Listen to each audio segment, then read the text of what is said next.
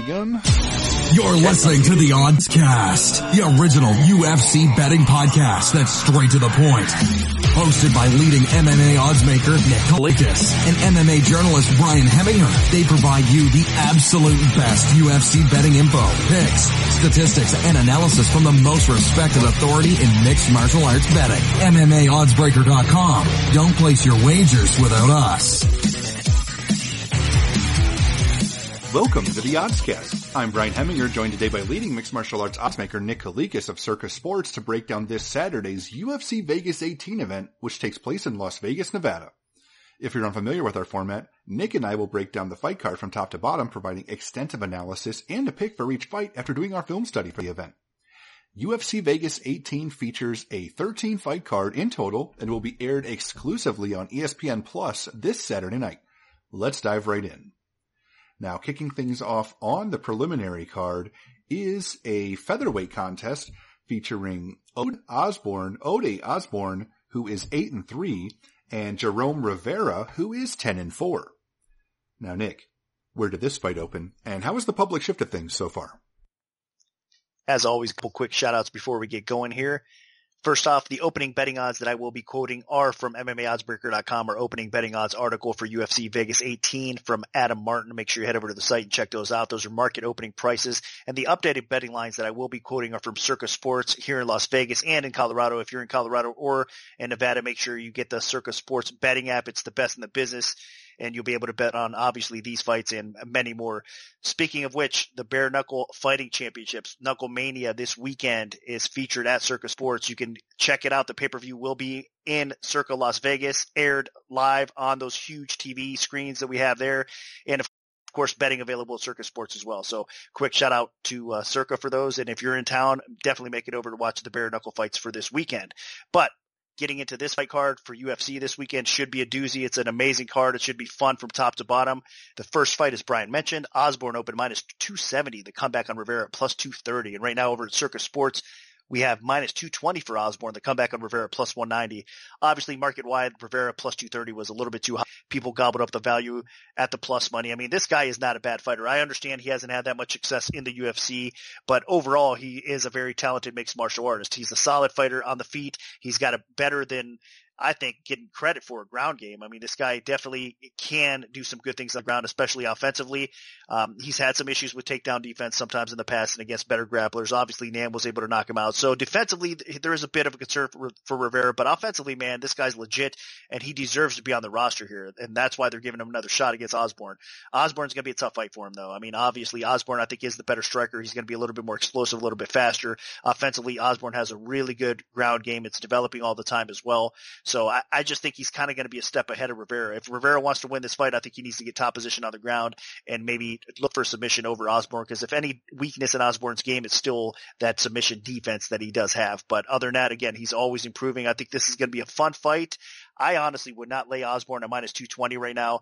I would probably stay away. It's a dog or pass situation. I'm not sure I could pull the trigger on Rivera personally, so it's probably stay away from fight in, in my opinion at this point, especially Rivera moving up a weight class um, or two really. I mean, this is at featherweight. So, and you know, the late notice situation, even though he has been obviously in fight shape because he's had recent fights or whatnot. So I get he's probably going to be in better shape than most people think, but still the situation, I think it's stay away from it. I'm going to pick Osborne to win this fight though. And I'm going to go Osborne as well. Um, Rivera, we've seen him uh, now twice in the octagon. Uh, the first time getting knocked out, uh, and the second time, uh, most recently, uh, losing that decision to Figueiredo just two weeks ago. So, uh, two and a half weeks ago. So, uh, this is an extremely quick turnaround that he's making and, uh, Rivera is moving up a weight class as well. So basically, you know, this fight's taking place at featherweight. Osborne typically is a bantamweight. Rivera typically is a flyweight. So, um, he's getting a very quick turnaround and jumping up against a bigger, stronger opponent. Um, and for Rivera to win this fight, I think realistically, the only way he wins is by getting takedowns and out grappling Osborne. Cause I think historically Osborne has shown a little bit of weakness there. You saw that him getting submitted in his debut, but Brian Kelleher's a much better grappler than Rivera and he's also a lot bigger. I mean, Kelleher can fight at 145. Uh, Rivera is fighting at 145 here, but he normally fights 20 pounds lighter. So, uh, I think Osborne should be able to fend those takedowns off and Osborne also potentially could offensively grapple here against Rivera. Uh, he actually has uh, some decent submission skills when he's on the offensive. Uh, and then on the feet, Osborne should just be better than Rivera. So I think Osborne wins this on the feet and fends off Rivera's takedown attempts and maybe even winds up in top position on the ground at some point. So my pick is going to be Osborne to get the win. Now sticking with the featherweight division, we have Timur Valiev, who is 16 and 2, taking on Martin Day, who is 8 and 5. Now Nick, what's the MMA odds makers perspective on this one? Valiev minus 410, Day plus 315. Right now over at Circa Sports, we have Valiev minus 365, the comeback on Day plus 300. Early action coming in the dog day. Listen, Martin Day is a very talented fighter. I mean, again, another one of these guys that really hasn't got the respect he deserves. He's dangerous on the feet. I mean, he brings it every time he performs in the octagon or in MMA fights in general that you see. I mean, he shows up and he fights really well. Hip game is where it's at. Obviously, very technical, long, always improving, has power, has accuracy, developing that ground game and the takedown defense. But unfortunately for him, I mean, he's, I mean, hasn't had that success in the UFC, and now he's facing the best fighter that he's fought in the UFC. So not a good look for him. I think he's going to go 0 4 and possibly get his walking papers after this fight. Valiev, on the other hand, it's not like he's had a great deal of success, obviously, either. I mean, some big moments throughout his career just haven't worked out for him, including that UFC debut where he looked phenomenal against Trevin Jones, and then Trevin Jones was able to catch it and just turn that complexion of that fight around in round two, which was phenomenal. Because if you look at round one and the beating Valiev put on Jones, that was fun to watch for sure. So credit Jones for coming back and and doing what he did there. But outside of that, I mean, Valiev, his striking is there. I think he's going to be the better, diverse striker than Day. He's going to be a little bit faster. He's got the power to give Day problems on the feet. If anything, Day is hittable and he does get hurt, obviously. Um, we've seen that time and time again defensively on the feet. Valiev is a better wrestler here. He's a better grappler here. So it's his fight to win or, or lose. I don't think he gets caught by Day. I mean, Day does have a puncher's chance in this fight. I think that's basically the only way he's going to win. I don't think he's going to win decision here, and I think there's a good chance he gets finished. So for me, it's Valiev. If you're looking to put throw somebody in a parlay, not nothing crazy, but Valiev is probably one of those guys for me this weekend. So the pick is Valiev. I think he does roll here. Yeah, basically, Day has a puncher's chance. He has power, but Day also is vulnerable with his defense. He's a little chinny. Um, so I would think in this fight that Valiev is going to be the better striker here. He mixes it up better. His kicks can be brutal and Valiev is a decent grappler. So if for some reason Day is finding success on the feet, Valiev can take this to the floor. Uh, Day is a, a, decently powerful, dangerous striker. So, um, Valiev has to be careful. I mean, we saw what happened in his debut when he was just in cruise control, dominating the fight and then got caught. So, uh, Day is definitely has a puncher's chance, but, uh, he also is 0 3 in the UFC. So it really feels like he's being fed here to Valiev. Uh, you know, Valiev's a guy that I am still extremely high on. Um, he, he got caught. It happens, but I don't think he gets caught again. I think he's going to learn from his mistakes. And, uh, I think that he's going to, you know, work on that defense a little bit in the, in between training camps. So Valiev should, you know, roll here. I think he wins convincingly, probably by knockout. Now, again, sticking with the featherweight division, we have Youssef Zalal, who is 10 and 3, taking on Seung Woo Choi, who is 8 and 3. Now, Nick, where did this fight open, and how has the public shifted things so far? Zalal open minus 150, the comeback on Choi plus 130. 150 did not last. Right now we're looking over at Circa Sports and seeing Zalal at minus 235, the comeback on Choi at plus 200. So people pounce on that minus 150 man, hats off to you guys because that was outstanding value. I think he does get it done this weekend. I mean, it's going to be a tough fight because Choi, I think, is a very talented fighter, especially on the feet. He brings it. He's strong. He's long, has some power, is one of these guys that's definitely improving. I mean, as far as his octagon career goes. And, you know, before he came to the UFC, you saw some strides in his game as well. He's had some decent fights and decent performances outside of the UFC.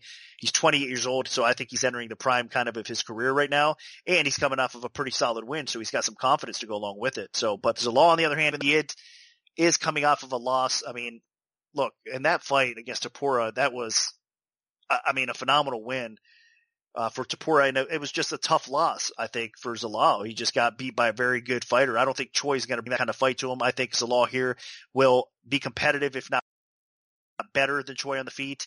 Um, he's going to be a little bit faster. I think he could do some damage there. Then, but the ground game is the deciding factor for me here. I think Zalal is farther ahead on the ground. He can submit Choi if he gets the opportunity here. Choi might be able to survive, but I mean, the, the submission ability for Zalal is definitely head and shoulders above what we see from Choi at this point. And I think the wrestling can be there for him as well. And I think on the striking, like I said, he's probably just going to be a step ahead. So Choi's going to be game. He's going to have his moments. He's a tough out. I mean, this is only a minus 200 line still, minus 235. So we're expecting a competitive fight for sure. I just think Zalal wins it. So for me, Zalal's another one of these guys that you might want to throw in a parlay.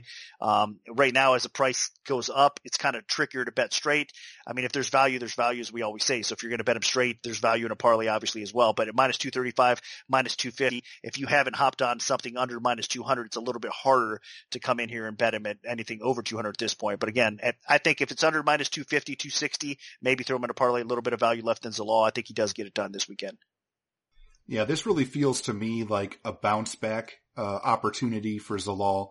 Um, Choi is one and two in the UFC. He is coming off of a decent performance against uh, Suman Mokhtarian, but uh, you know that was basically a gimme fight for him, in my opinion. Um, and when he's faced respectable guys like Gavin Tucker and Movsar Evloev, he got convincingly beaten in both of those fights.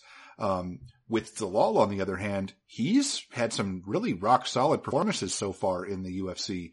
Uh, he was 3 and 0 entering that fight against Ilya Topuria, lost a competitive decision, but Topuria was the better fighter. But I mean, is 10 and 0. That guy is legit.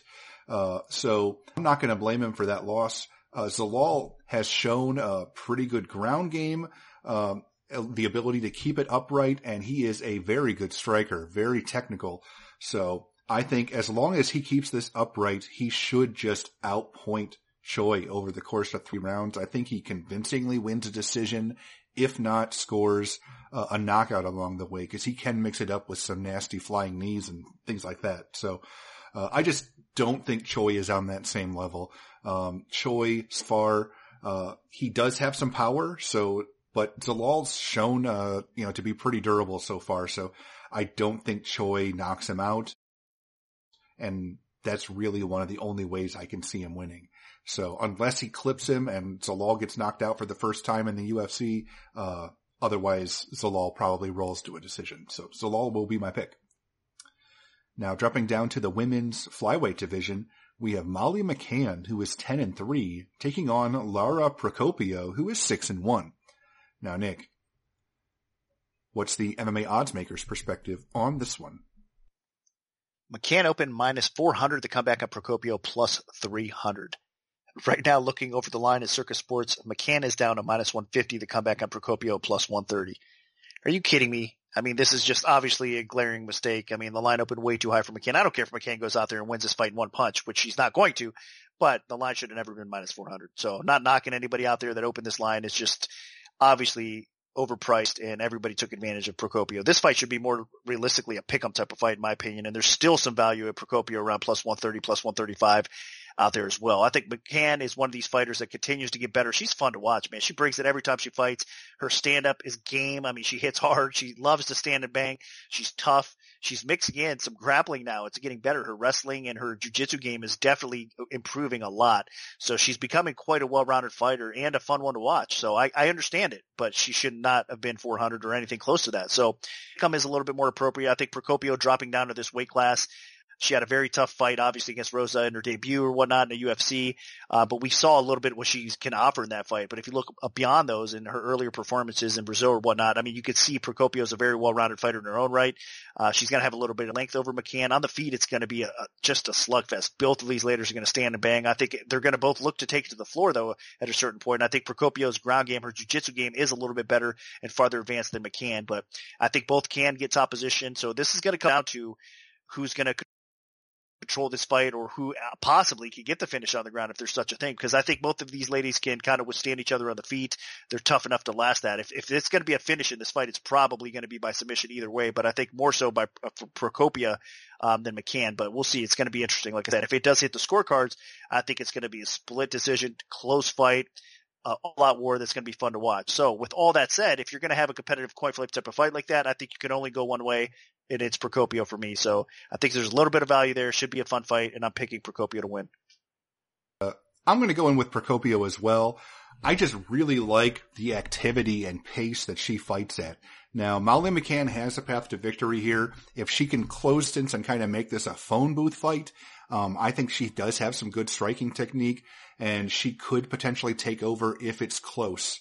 Or she does mix in takedowns pretty well. So that has helped her with, uh, you know, get wins against people like Ariane Lipski. So, um, if he makes in takedowns or get really close, McCann has a path to victory here. But Procopio is dropping down from the bantamweight division where she's coming off of a very competitive, exciting decision uh, against Karol Rosa. Um, and you know, so she's going to have some size, some strength. I think it will not be easy for McCann to get takedowns.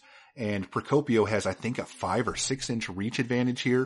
So if Procopio can kind of keep uh, track of distance properly, I think she can start unloading on McCann, who is, uh, I don't think, uh, that sound defensively. And I think Procopio can just make up for some of the technique advantages that McCann might have with just pure volume and aggression.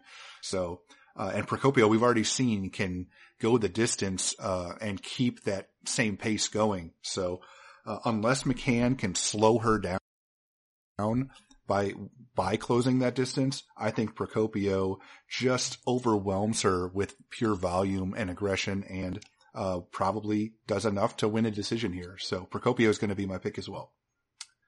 Now moving up to the bantamweight division, we have the aforementioned Karol Rosa, who is 13 and 3, taking on Joselyne Edwards, who is 10 and 2. Now Nick, where did this fight open, and how has the public shifted things so far? Rosa minus 205, Edwards plus 175. That was the opener. And right now what we're seeing over at Circa Sports, minus 250 for Rosa, Edwards at plus 215. So more accurate open for sure. I think it was fair, um, especially Edwards coming off that big win she just had not too long ago.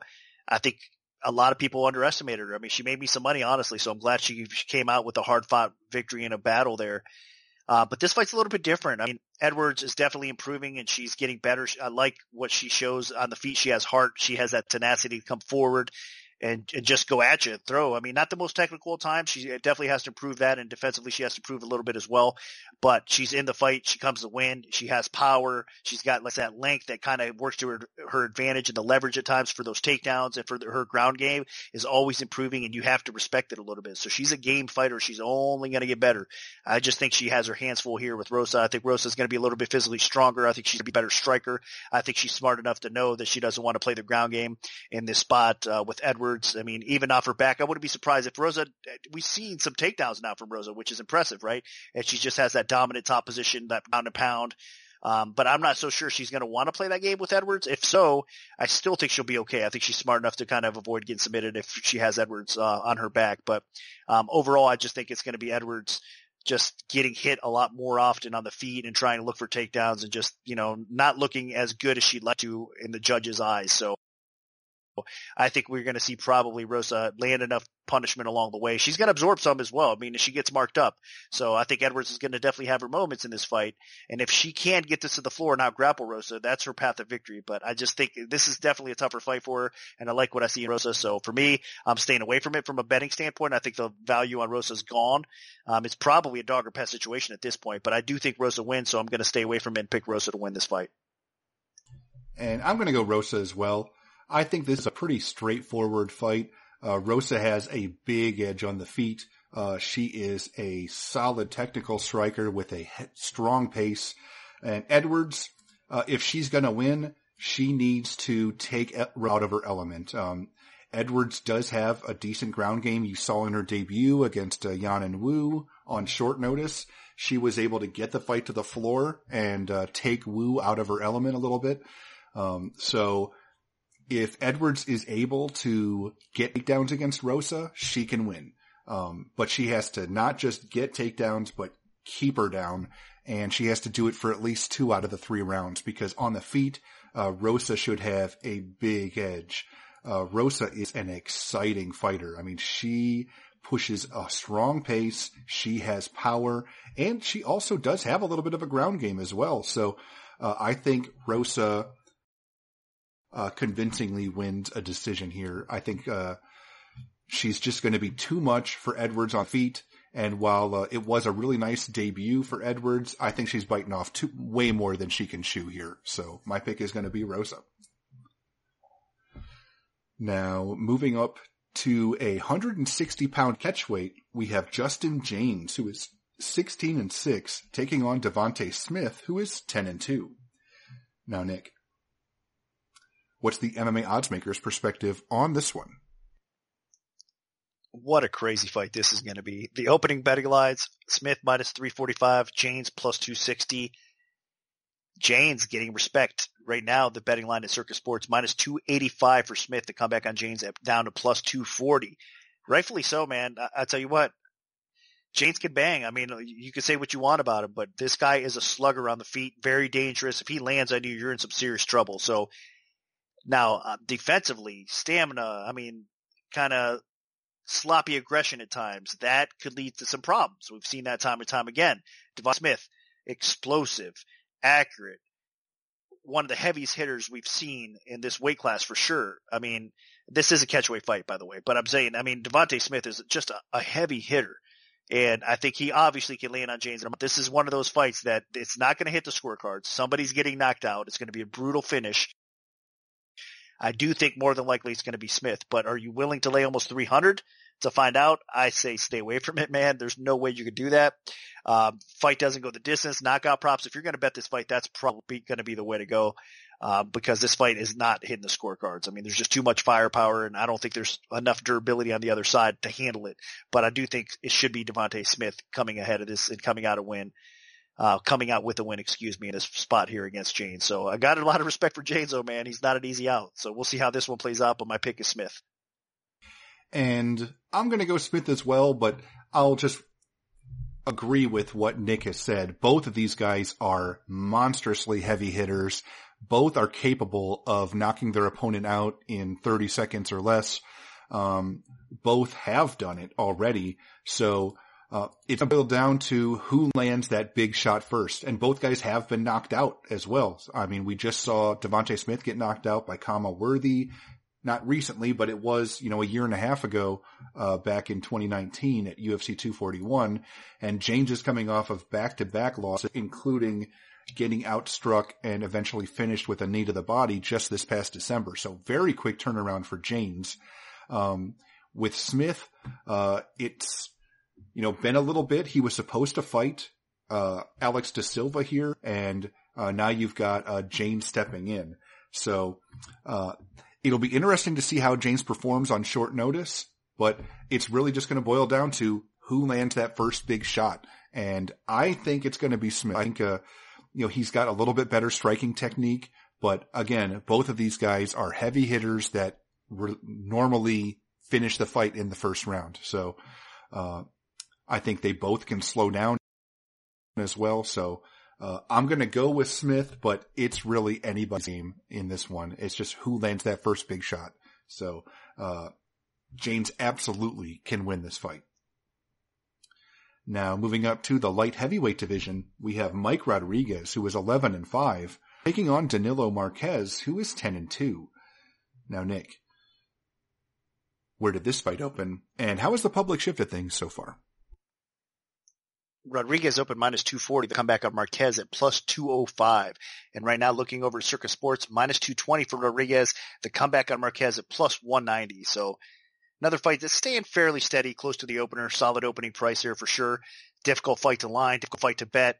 Are you kidding me with these guys? I mean, Rodriguez should be so much better than he is. I mean, how devastating was his last fight? I mean, just really cruising on his way to win and then getting submitted in the third round against Ed Herman. I mean, that tells you all you need to know about Rodriguez. I mean, unfortunately, not knocking the guy, but Jesus, man, you shouldn't lose a fight like that. So he has that kind of letdown in him.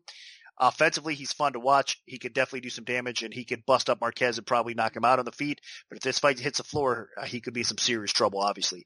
Marques, underrated across the board. He comes to fight for sure. I think he's going to get outclassed here though on the feet. And if he can't get this fight to the ground, it's not going to bode too well for him. I'm staying away from this fight. I want nothing to do with this fight.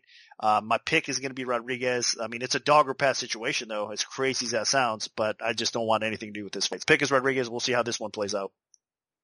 Yeah, Rodriguez is definitely the better, more dangerous striker here. Uh, he's got a ton of power, a good reach. So as long as this stays standing, Rodriguez probably not just going to win, but win by knockout. That being said, uh, Marques does have a good ground game. And if we've ever seen Rodriguez lose or put himself in a bad situation other than, you know, the, the Jung loss, um, it's because of grappling. Um, it happened against Devin Clark. He got out wrestled. Um, and then most recently, he had Ed Herman in major trouble. And then Herman was able to get a Kimura with a minute to go in the fight and win, and win by submission. So if Marques can drag this to the floor and make something happen with his ground game, he absolutely can win this fight. But, uh, Rodriguez, I think, should be able to knock him out before he does that. So, you know, I just don't see Marques hanging with Rodriguez on the feet. I don't see him easily being able to get this to the floor. But again, uh, if he does, Rodriguez is vulnerable there. So um, there is absolutely a path to victory for Marques, but I'm going to go with uh, Rodriguez by knockout. Now, dropping down to the lightweight division, we have a rematch here between Diego Ferreira, who is 17 and 2, and he's taking on Beneil Dariush, who is 19-4 and 1. Now, Nick, what's the MMA oddsmaker's perspective on this one? Opening line for Ferreira minus 125. The comeback on Dariush plus 105. Now looking over at Circa Sports, currently we have Ferreira minus 115. The comeback on Dariush at minus 105. So a little bit more action coming in Dariush's way. Listen, I understand it. I mean, the guy has a win over Ferreira a few years back. I mean, you almost kind of have to throw that out the window, but you don't because I think the path to victory is pretty clear in how Dariush won that fight. And it was getting top position and controlling Ferreira throughout to kind of grind out a decision win over him. I think things have changed a little bit. I mean, both these guys are on remarkable streaks. I mean, what's not to love about this fight? It has fight of the night written all over. it. I mean, both these guys are elite, high level guys at the lightweight division. That next step for these guys is obviously in the title mix. I mean, they're really close to a title shot, and then the win here is obviously going to propel them into that spot. I think we've seen improvements from both guys. I mean, the streak that Dariush is on is phenomenal. I mean, I think he's fallen in love with the striking a little bit, which is not a bad thing because on the feet, this guy is dangerous. I mean, his boxing, his hands have power. Look at that spinning back fist he landed on Holtzman for crying out loud. But not just that. I mean, his kicking game, we've seen time and time again do some damage. So this guy is a threat on the feet, but better than that, I mean, on the ground, his wrestling, his takedown ability, his jiu-jitsu game is phenomenal as well. So this guy has championship skill set for sure. At those attributes you'd love to see in a fighter. He has them. It's just his durability and his conditioning and his kind of roller coaster career up and down times where you expect him to do well, and then he'll have those moments where he does have a split decision or a majority decision, I'm sorry, against an Evan Dunham, or he does get that knockout loss against Hernandez. So there's just moments in time in Dariush's game that you're thinking, man, you're better than that. You should be kind of taking those, those losses, but I mean, they happen. So I think this is a spot that Ferreira kind of coming into this fight looking for redemption. He understands what he has to face here. He understands that he has to stuff those takedowns better than he did the first fight. And I think he has improved that takedown defense a little bit. I mean, the likes of Khabilov, Taisumov, um, some of these guys he's been in there with, I mean, it's they've challenged him for sure, and he's been able to kind of weather that storm and overcome some tough spots and against very solid competition. I mean, that finish over Pettis in his last fight was phenomenal. And again, I mean, coming off of wins over the likes of Taisumov and Khabilov, I mean, those are three impressive wins for him. And he's got, you know, I, I believe a six fight win streak coming in here. So he's improving all the time. I think he has the ability to come in here and probably finish Dariush or beat him on the scorecards if needed as well. So I like the head in the spot. I mean, for me, I'm going to pick him and I think at minus 115, there might be a little bit of value. It's going to be a close fight. You can't go crazy on it, but I think people are kind of looking the wrong way here because they think Dariush is going to kind of replicate the first fight. I think they're two completely similar but different fighters, if that makes sense. I think they've improved so much in different ways, and I think we're going to see this play a little bit different than the first fight. So I like Ferreira here, and I think he's going to get the W. And I completely understand the play. Um, Ferreira is fighting at an absolute elite level right now. I mean, and he has picked up quality win after quality win after quality win in his recent run that where he has won, uh, I think six fights in a row inside the octagon. Uh, most recently, I would say, uh, the big wins, Khabilov, Taisumov, and Pettis. I mean, just really, really impressive. Uh, the Pettis in particular, I mean, he just dominated him. Um, but that being said, Dariush, you know, did beat him the first time. Uh, Dariush outgrabbed him the first time, which is how Ferreira has been winning most of these fights. So is Ferreira gonna be able to outgrapple, uh, Dariush in the rematch? I mean, Ferreira is 36 years old. Um, Dariush is still just 31.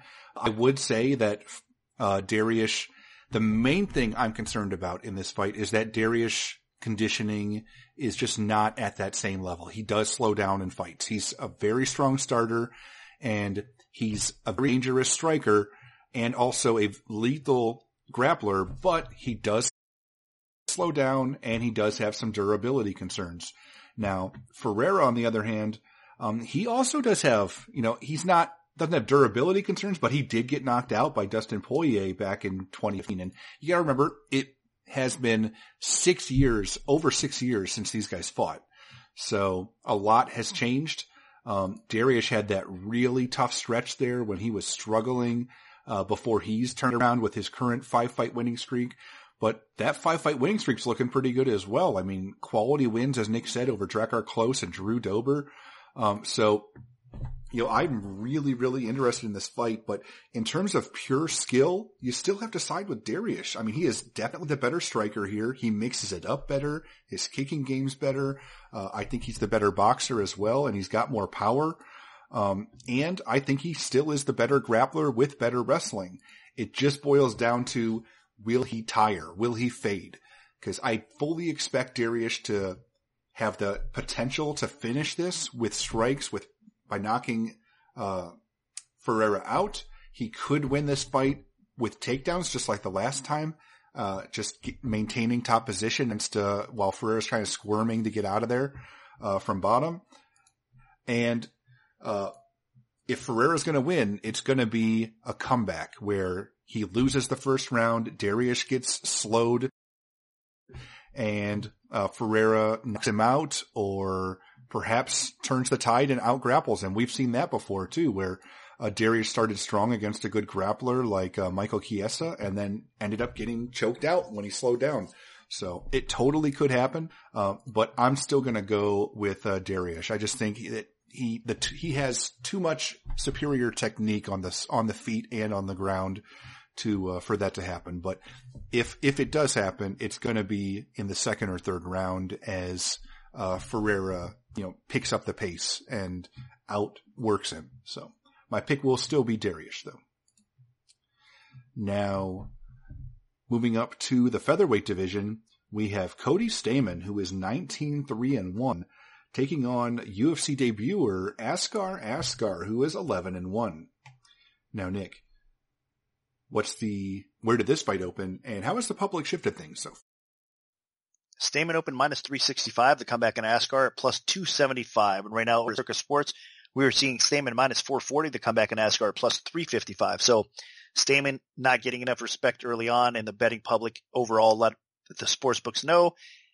Coming in pouncing on that line. Look, Askar is not a bad fighter. So, I mean, sitting where he's at right now at plus 355, I mean, that seems disrespectful. And that line is probably a tad bit high because this guy is definitely a finisher on the feet he's got overall he's got pretty decent takedown defense and he continues to improve that part of his game. I mean, he's more known for his striking.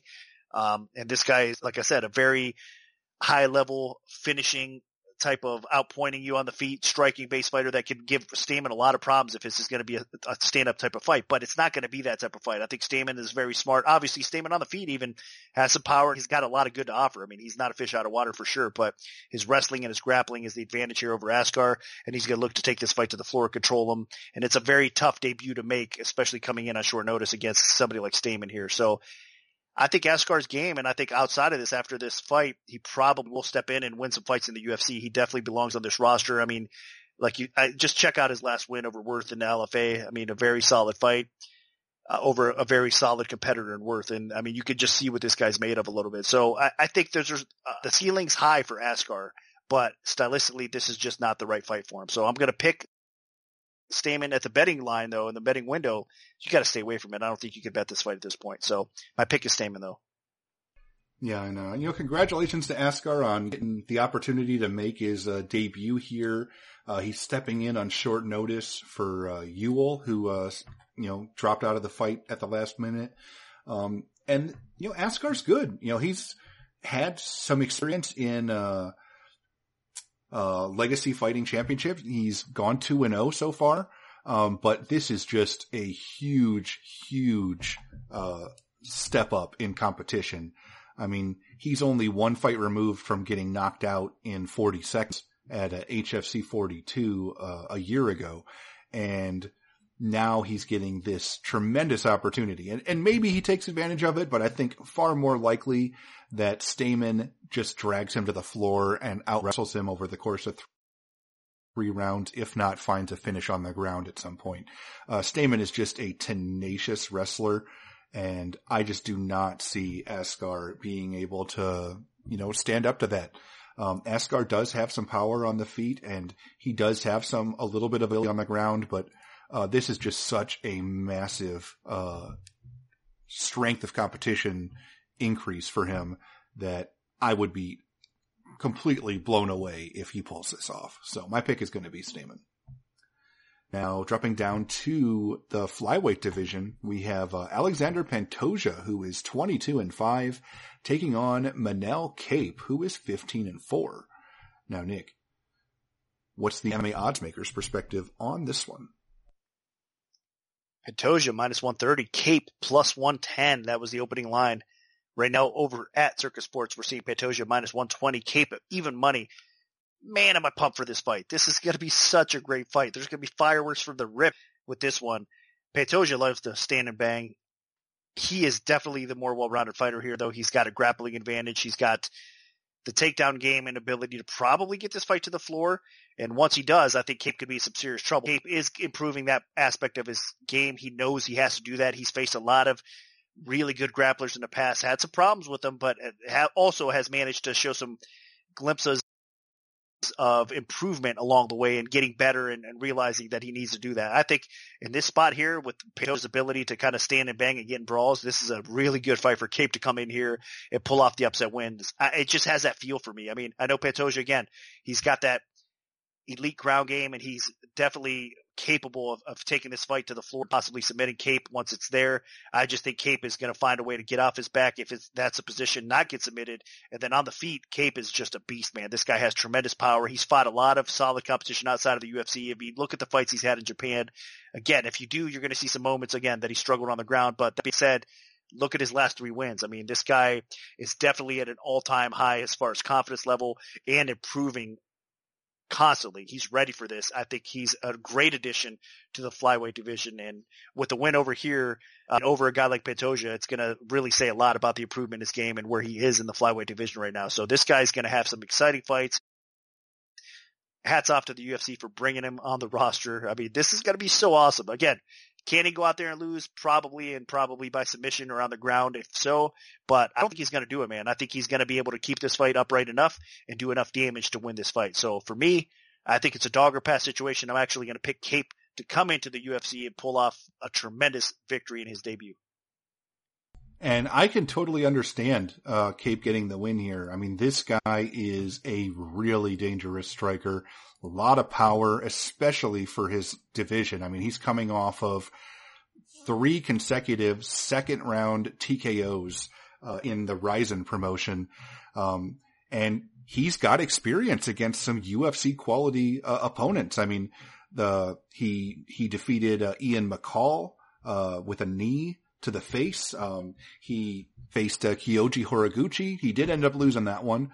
Um, he faced Ulka Sasaki, lost a decision there, and then most recently he beat uh, Takeya Mizugaki, uh, you know, a talented UFC bantamweight that was there in the UFC and WEC for quite a while. So, um, he has quite a few fights now, uh, against UFC, uh, veterans and, um, he's held his own. I mean, he's mixing, uh, mixed and matched a, a, couple wins with a couple losses. So basically, if this stays stand, Pantoja could be in trouble. Um, you know, Pantoja has made some strides with his stand up. Um, most recently, uh, his best performance was the, the knockout against Schnell. Um, but, uh, he also can get outstruck. I mean, that's not his st- big strong suit. I mean, Pantoja is very good if he can get this to the floor. Uh, he has a very dangerous ground game. He finished Sasaki on the ground with a rear naked choke. Um, he also can uh, really hurt you with uh, ground and pound. So he's a very dangerous ground fighter with developing stand up and some good power. But uh, I think in a pure stand up fight, Kape wins. So if I'm Pantoja, you stand up long enough to find an opportunity to get this to the floor. Now, Pantoja does have a good chin. You know, he, all of his losses have been by decision. So, um, I would think he can hold his own and, uh, not get finished quickly against Kape, but, uh, he does need to close the distance here and get this to the floor. Uh, uh, he doesn't have the greatest wrestling, but he should also, uh, be able to, to do something if he can, uh, get a hold of Kape. So I'm going to go with Pantoja. I think he's more well-rounded here and he does utilize the ground game. But again, if Kape fends off takedowns and forces Pantoja to fight his fight, I think Nick might be uh, right on the money here about an opportunity for Kape to pull off a big upset. So I'm picking Pantoja, but I'm definitely concerned about what happens if he does not get takedowns. Now, moving up to the lightweight division, we have Michael Johnson, who is 19 and 16, taking on Clay Guida, who is 35 and 20. Now, Nick, where did this fight open, and how is the public thing so far? Johnson minus 350, Guida plus 285. That was the opening line. Right now, looking over at Circa Sports, we are currently seeing Johnson minus 215. The comeback on Guida plus 185. So another spot where Oscar Guida got that respect. I mean, he deserves it. Look how long this guy's been in the UFC and, and the high level that he's competed at. I mean, at one time, let's not forget, Clay Guida was a contender in the lightweight division, fought the best of the best and was hanging in there with them. I mean, this guy's just a warrior. One of my favorite all-timers in the UFC because of his long, longevity, the work that he's put in, the tenacity that he brings, the entertainment, everything about Clay Guida, always going to be underrated, I think, personally, especially as a UFC lightweight. That said, dangerous fight for him here against Michael Johnson. Michael Johnson stylistically should be able to light Guida up on the feet here. I mean, the problem with Michael Johnson is time and time again, we see him let us down, meaning that he'll be rolling through a fight and then all of a sudden he gets caught with something. The fight goes to the floor. He gets submitted. He just kind of has that letdown in him in spots that you just don't like to see. And as these guys progress their careers, we're seeing more and more of that kind of come out. So I like Johnson here. I think he should, like I said, honestly, at this point of his career, he should be able to sprawl, brawl, keep this fight upright, and light Guida up, and probably finish Guida. But the dangerous part about this fight, Guida, the tenacity, the toughness that he brings. I mean, he's going to look for those takedowns. He's going to be constantly trying to grind Johnson out. Johnson might slow down, might get on the ground, and Guida does have the submission ability and the grappling advantage over Johnson if that's the case. So Johnson's the type of fighter where he's winning until he's not, and that that's what I'm afraid of here in this spot at the betting window. So for me, I'm going to pick Johnson. I'm tempted to bet him here, but I just can't do it. So I'm just going to pick him and stay away from it. My pick is Michael Johnson to win. Yeah, Johnson is probably the most unreliable or reliably unreliable fighter that exists. I mean, this guy, as Nick said, wins until he loses. It happens consistently. Um, I mean, I can't even count how many times he has started strong against a fighter only to completely blow it as the fight wears on. It's happened, uh, in his fight against Reza Madadi way back in 2013. It happened against, uh, Justin Gaethje, when he had Gaethje hurt early, it happened against Darren Elkins, his next fight. It happened uh, against Josh Emmett. He was um, 45 seconds away from winning a decision and gets knocked out. Uh, he got crushed in the late against Stevie Ray, ends up losing a decision. And then most recently, he was rolling against Tiago Moises. And then Moises just pulls guard, grabs a leg, and finishes him with a, an ankle lock. I mean, this guy just can't get out of his own way. He has all the talent in the world. Uh, he has a massive left hand, good speed on the feet, great boxing technique. We've seen him pick up huge wins in his career. I mean, Tony Ferguson, Dustin Poirier, Edson Barboza. I mean, you name it. He has faced some of the best of the best. Um, you should, you could argue that he should have won uh, the Nate Diaz fighter or Beneil Dariush.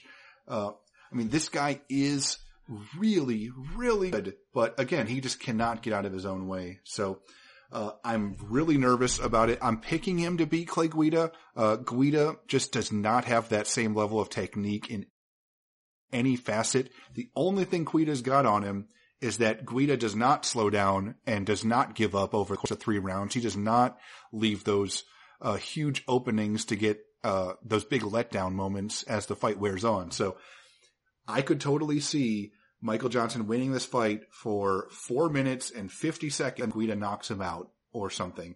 It could totally happen. Uh, Johnson also is vulnerable if Guida gets a takedown. Maybe Guida gets like an arm triangle choke or something. But, uh, that being said, Johnson should win this fight. Now, will he? I don't know. But I mean, the skill disparity is massive here. Guida just is not that great of a striker.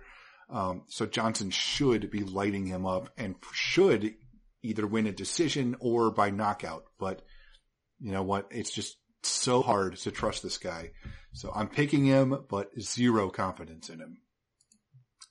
Now moving on to the co-main event of the evening in the bantamweight division, we have Corey Sandhagen, who is 13 and 2, taking on Frankie Edgar, who is 24, 8 and 1. Now, what's the MMA odds makers perspective on this one? Sandhagen opened minus 300 the comeback on Edgar plus 250. And right now over at Circa Sports, Sandhagen minus 390 the comeback on Ed plus 320.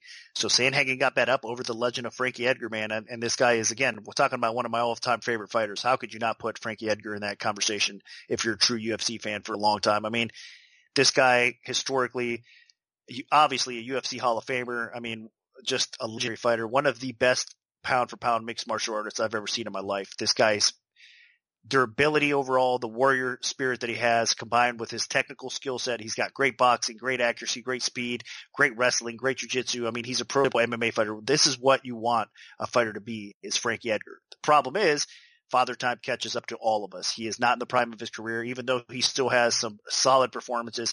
That fight against Munhoz in his last fight, I thought he lost the fight. It was competitive enough though for the judges to kind of get it wrong or whatnot. So you got to take your hat off to Edgar still competing at that high level.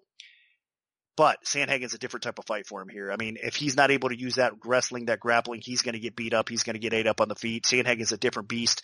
The problem here is, even though he might be able to get Sandhagen down, Sandhagen is a type of fighter that will not settle to be held or to be controlled on the ground. He will always try to scramble and get out of the position immediately.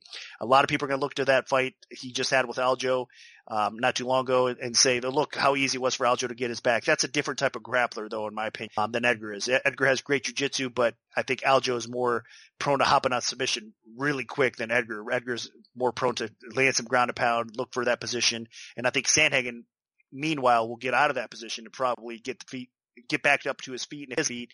Like I said, I think stylistically it's just a nightmare matchup for Edgar. Sandhagen's going to land, land often and probably finish Edgar along the way. If not, it's going to be an obvious clear winner who the fight or who won the fight when it hits the scorecards. There's going to be a clear winner for sure in this spot. So, I mean, unless Edgar can again throw back use that wrestling and just dominate control most of this fight, I think he probably gets finished. And I like Sandhagen here. You cannot bet him though. Minus 390.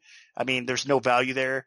I think the opening price minus 300 had a little bit of value as crazy as it seems, but now when it's closer to 400, the value's out the window. You cannot take a shot against Frankie Edgar laying minus 400 in this spot. So it's just not smart. Um, that said, I do think Sandhagen wins and he's going to get the best win of his career right here. So the pick is Sandhagen and hopefully it's a good fight.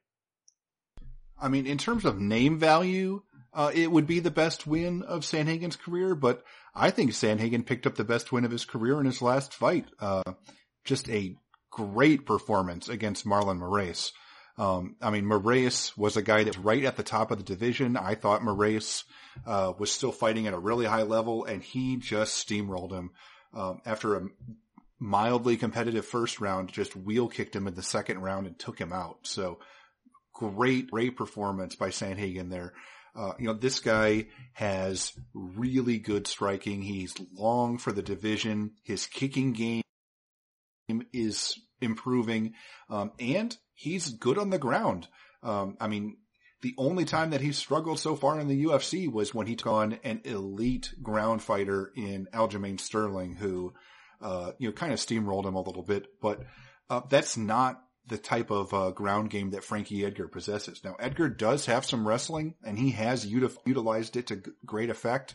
Uh, most notably when he dominated the uh, Yair Rodriguez fight at, in featherweight.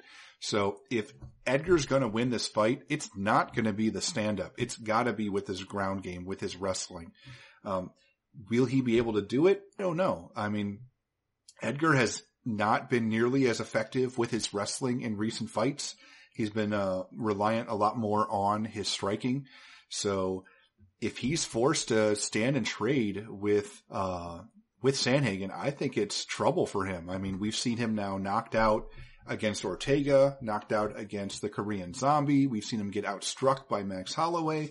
So that's three of his last five fights. He's been outstruck on the feet.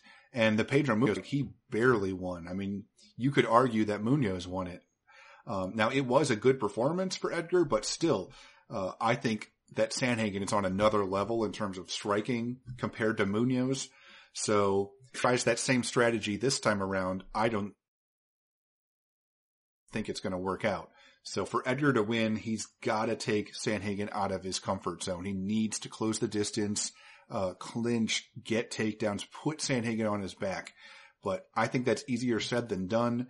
Um, Edgar did prove that he's still got some uh, gas left in the tank, but he is still 39 years old fighting against one of the best bantamweights in the world here. So I feel like that it's more of a changing of the guard type of fight here. So, uh, Edgar perhaps is adding a little bit of longevity to his career, dropping down a weight class as a former lightweight champion, now fighting at bantamweight. But I think Sandhagen just has too much power. He's too long. He's got uh, too much uh, of like with Edgar being more of a boxer. The fact that Sandhagen can pull off these crazy wheel kicks, I think it's just going to be too much. So unless Edgar gets the wrestling going, I think Sandhagen rules. So my pick is going to be Sandhagen. Now moving up to the heavyweight division for the main event, we have Alistair Overeem, who is 47 and 18, taking on Alexander Volkov, who is 32 and 8. Now, Nick, where did this fight open, and how has the public shifted things so far?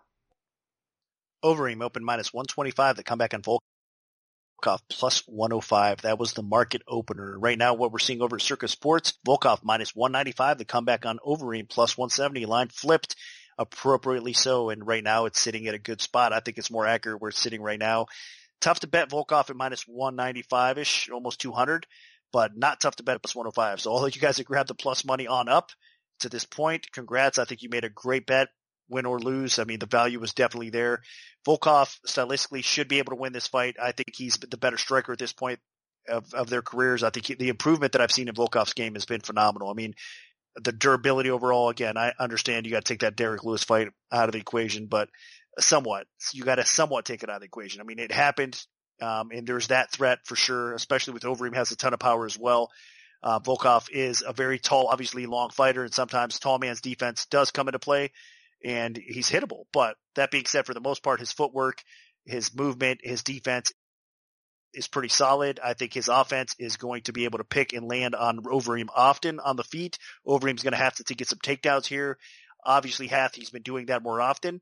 And if he can mix takedowns in here and utilize some ground and pound or whatnot and, and maybe try to hang in there and make this a grueling type of long fight or possibly clip Volkov, obviously, along the way, he could win this fight. But I'm not seeing that happen here. I think Volkov will get up if he does get taken down. I think he will make this a miserable, tough fight for Overeem. I think he's going to be able to kind of drain Overeem along the way and eventually finish him. So I think Volkov is just simply the better fighter right now. I mean, I've been nothing but impressed. Like I said, uh, from his time at Bellator FC, he's made some big strides in his career and it's a lot of hard work that he's put in. So hats off to him. This should be a great fight. Overeem has had a resurgence somewhat of his career as well. He's looking to get back in that title mix.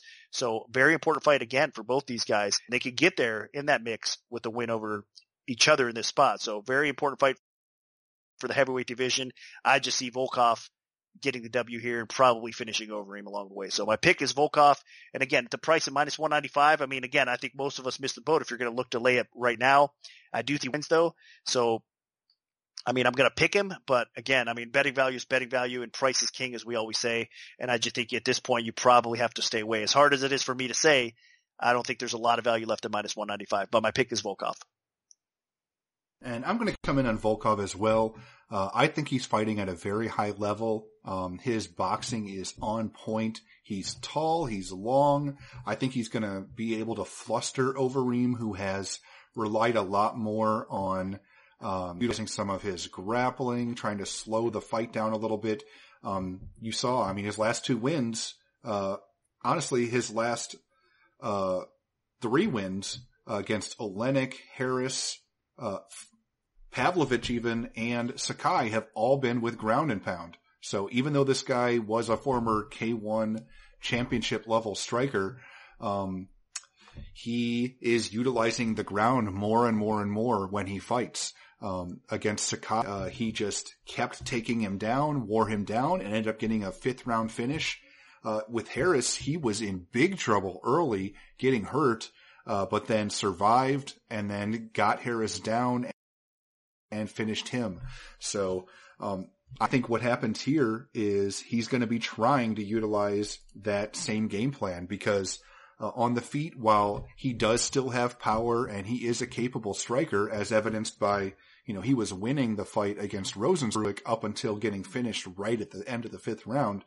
Um, but, uh, so he is still a capable striker, but I just think that Volkov is fighting uh, at a higher level on the feet right now. I think Volkov will outpoint him, utilizing his length with his uh, reach, and uh, Volkov's boxing is just really good. Um, and Overeem is uh, concerned about protecting his chin. I mean, he has had consistent durability issues throughout his career.